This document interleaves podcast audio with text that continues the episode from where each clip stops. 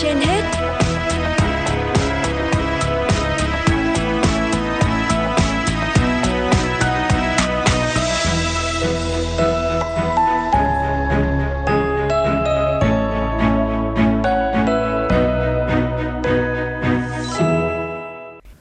Xin kính chào quý vị thính giả đang theo dõi chương trình Sức khỏe trên hết của Đài Phát thanh Truyền hình Hà Nội.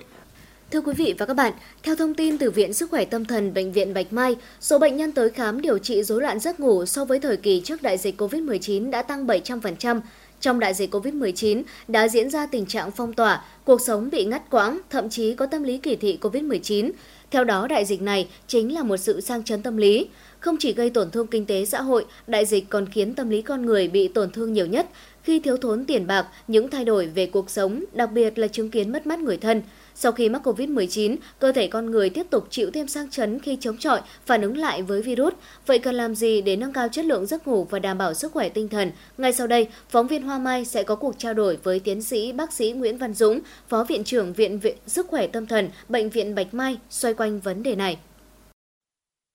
Trân trọng cảm ơn tiến sĩ bác sĩ Nguyễn Văn Dũng, Phó Viện trưởng Viện Sức khỏe Tâm thần Quốc gia Bệnh viện Bạch Mai đã nhận lời tham gia chương trình Sức khỏe trên hết của Đài Phát thanh và Truyền hình Hà Nội. Thưa bác sĩ Nguyễn Văn Dũng, bác sĩ có thể cho biết là rối loạn giấc ngủ thì có ảnh hưởng như thế nào đến sức khỏe của người bệnh ạ? À, rối loạn giấc ngủ không chỉ ở trong bệnh nhân mà trong tất cả mọi người đời sống của các tầng lớp đều ảnh hưởng khi rối loạn giấc ngủ làm gián đoạn các cái hoạt động mà ảnh hưởng đến các hoạt động đời thường thì đều ảnh hưởng đến các cái uh, hoạt động của một con người uh, không chỉ khi có bệnh mới rối loạn giấc ngủ mà mới ảnh hưởng. Mà những người bình thường những người lao động hoạt động và sức khỏe bình thường khi có rối loạn giấc ngủ cũng đều ảnh hưởng đến các cái hoạt động đời sống. Khi mà mắc rối loạn giấc ngủ thì nó có thể gây ra những cái hệ lụy như thế nào về sau ạ? À, rối loạn giấc ngủ là một cái tên chung nó là một cái giai đoạn đầu của các loại bệnh tiếp theo. 30% trong cái số những cái rối loạn giấc ngủ có thể trở thành các loại bệnh à, tiếp theo. Cái diễn biến đầu tiên đây là một cái chuẩn đoán chờ và đây là một chuẩn đoán đầu tiên của các loại bệnh. Nếu như chúng ta không được tham vấn, tư vấn và điều trị kịp thời, có thể dẫn đến các loại bệnh khác có thể nguy hiểm cũng như là biến chứng khó lường. Ví dụ như là rối loạn giấc ngủ ở các bệnh rối loạn cảm xúc như trầm cảm, thì đến 80% các bệnh nhân về trầm cảm đều bị rối loạn giấc ngủ. Người ta có thể ngủ rất là nhiều hoặc người ta ngủ rất là ít hoặc mất ngủ hoàn toàn. Nếu như chúng ta điều trị ngay trong giai đoạn đầu thì có thể không đến những cái rối loạn cảm xúc ở sau này. Những cái rối loạn về tâm thần khác, những cái trạng thái như như hưng cảm, như là chảy mũi ca hoặc là những rối loạn tư duy. Nếu như chúng ta biểu hiện đầu tiên là các rối loạn giấc ngủ, nếu như chúng ta điều trị giấc ngủ được, bệnh nhân có thể trở về trạng thái bình thường nhanh trong phạm vi từ 1 đến 2 tuần. Nhưng nếu chúng ta để cái thời gian đến quá muộn mà rối loạn giấc ngủ không thể điều chỉnh được, thì sẽ gây nên các rối loạn về tâm thần những rối loạn tâm thần do sang chấn tâm lý những cái ví dụ như là những xét những vợ chồng cãi nhau những sang chấn về thất thiệt về tài sản những hiện tượng mất người thân hoặc là mất địa vị xã hội hoặc là à, các cái mâu thuẫn về các tầng lớp trong một gia đình có thể gây ra rối loạn giấc ngủ. Như chúng tôi như, như những người bình thường như chúng ta chỉ một sang chấn thôi nhỏ thôi như là bực tức nhau rồi cãi lộn hoặc là thiếu hụt về vấn đề kinh tế cũng thể mất ngủ những cái lo âu về con thi trượt những cái lo âu về con sắp sửa nhập trường những cái lo âu về con bị bệnh tật hoặc bố mẹ già yếu cũng có thể gây mất ngủ. Nhưng những rối loạn giấc ngủ đó là chúng ta có thể điều chỉnh trong và trong đêm hoặc trong ngày có thể để cho tốt hơn. Tuy nhiên nếu như chúng ta không theo dõi và không làm gián đoạn những cái sang chấn tâm lý đó thì sẽ tạo thành một cái vòng xoắn khó lường. Gần như 100% những người lớn tuổi. Trên 50 tuổi thì uh, dù các xét nghiệm không có một loại bệnh gì thì cũng có một loại bệnh đó là bệnh suy thoái. Các bệnh các cơ quan phủ tạng đều mong muốn về già là suy thoái. Do vậy nó có rất nhiều rối loạn. Những người già thường gần như là 100% người ta có biểu hiện rối loạn giấc ngủ hoặc mất ngủ hoặc rối loạn chu kỳ sinh lý giấc ngủ hoặc mất ngủ hoàn toàn. À, đây là một một à, cái biểu hiện thường quy của những người già làm cho chất lượng cuộc sống của những người già sẽ có những cái thay đổi ờ, rõ rệt nếu như chúng ta chỉ coi rằng đây là một cái rối loạn tâm thần rối loạn giấc ngủ của người già ờ, hôm nay ngủ được mai ờ, mất ngủ là chuyện bình thường thì sau này sẽ dẫn đến hậu quả rất là khó lường đối với người già, đặc biệt là trầm cảm của người cao tuổi. À, trong giai đoạn dịch bệnh Covid-19 thì rất là nhiều người mắc rối loạn giấc ngủ. Vậy bác sĩ có thể cho biết là chúng ta cần phải lưu ý điều gì về rối loạn giấc ngủ trong cái giai đoạn Covid-19 ạ? À, cái việc đầu tiên là khi Covid-19 xuất hiện là ngành y tế của Việt Nam cũng như trên thế giới là chưa có kiến thức nhiều về các cái biểu hiện về rối loạn Covid. À, song hành cái việc đó thì trong hai năm vừa qua thì ngành y tế các nhà khoa học đã nghiên cứu rất nhiều về các cái biến đổi về đại dịch Covid à, gây ra cho con người.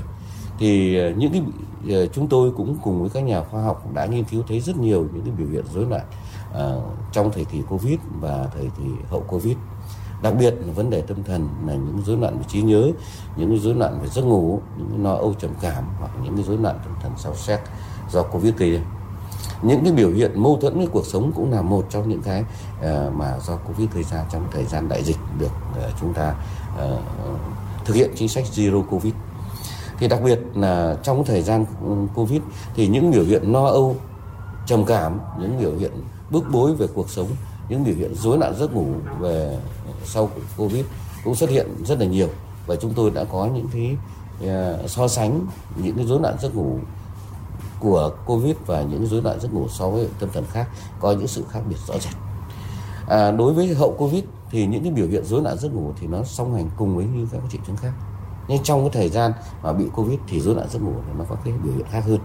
Đó là cái biểu hiện no nắng sợ hãi cô đơn và bị bỏ rơi những cái ờ, cái chết sắc động kể bệnh không chữa được.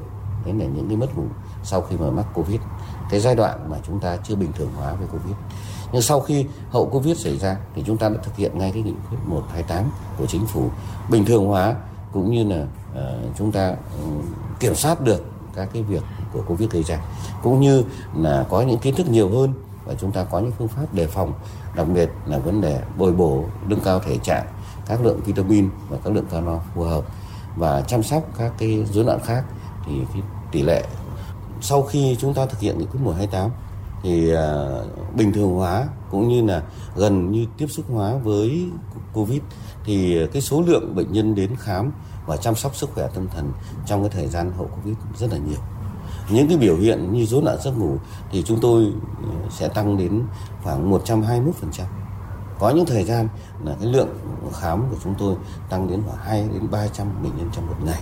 Mà trước đây chúng tôi có thể khám là ờ, 3.000 bệnh nhân một tháng. Thì như tháng vừa qua chúng tôi đã khám đến gần 5.000 bệnh nhân.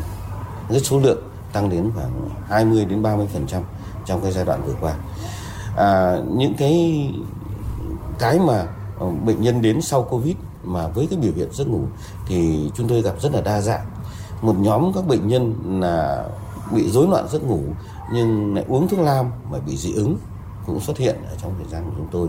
Một số những cái bệnh nhân mà bị ờ, các cái bệnh ờ, mãn tính như là đái đường cao huyết áp À, sau đó bị covid cũng đến và à, được điều trị bằng các cái loại thuốc và có những cái tai biến nhiều hơn.